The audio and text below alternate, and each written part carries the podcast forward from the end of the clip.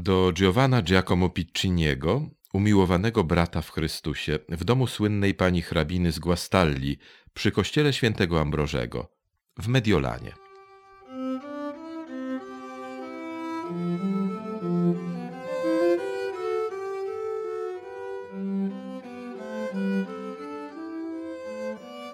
Carissimo fratello in Cristo, salute. Questa mia sarà solo per salutarvi Najdroższy bracie w Chrystusie, przyjmij moje pozdrowienia. Piszę ten list tylko dlatego, aby przesłać Ci pozdrowienia i poinformować w imieniu naszego ojca, frabatisty, że ani Ty, ani my nie powinniśmy się wcale niepokoić tak bieżącymi, jak i jakimikolwiek przyszłymi trudnościami, gdyż to nie my dźwigamy ciężary życia, lecz On. Wiesz dobrze, jak nasz ojciec zawsze był niezadowolony z osób niedbałych, opieszałych i tych, którzy sami sobie nie chcieli pomóc.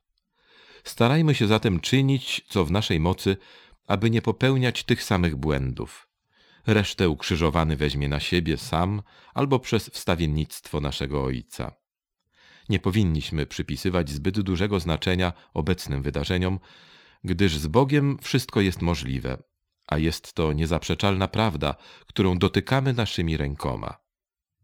To tyle. Wkrótce dowiesz się o wszystkim, choć ani ty, ani my nie powinniśmy się zbytnio niepokoić znajomością rozwiązania spraw.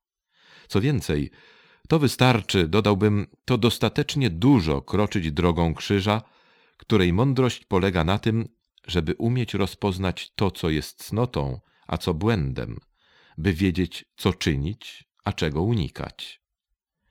A zatem starajmy się czynić wszystko, aby wyeliminować nieużyteczną ciekawość i przyłóżmy się do dzieła.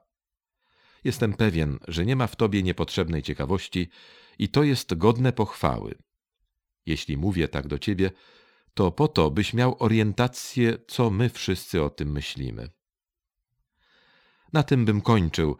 Chcę ci tylko przypomnieć, że list ten jest przeznaczony wyłącznie dla ciebie. Proszę cię, zachowaj go w tajemnicy i nigdy nie pokazuj absolutnie nikomu. Gdyby tak się stało, że pan Gerolamo, lekarz, powierzyłby ci list, dołącz go do swojej korespondencji, a potem wyślij do mnie. Proszę, zadbaj o to, aby oddać list tylko zaufanemu posłańcowi, co do którego będziesz pewien, że dostarczy list adresatowi. Jeśli nie, zachowaj go do czasu, aż znajdziesz zaufanego posłańca. Polecam się, podobnie jak my wszyscy, pani hrabinie, Angelice, Porcji, ich siostrom, Katarinie i innym kobietom z naszej grupy, panu Giacomo Antoniemu Morigi i Francesco Crippie. Guastalla, 16 stycznia 1534 roku. Twój brat w Chrystusie, Antoni Maria Zakaria, kapłan.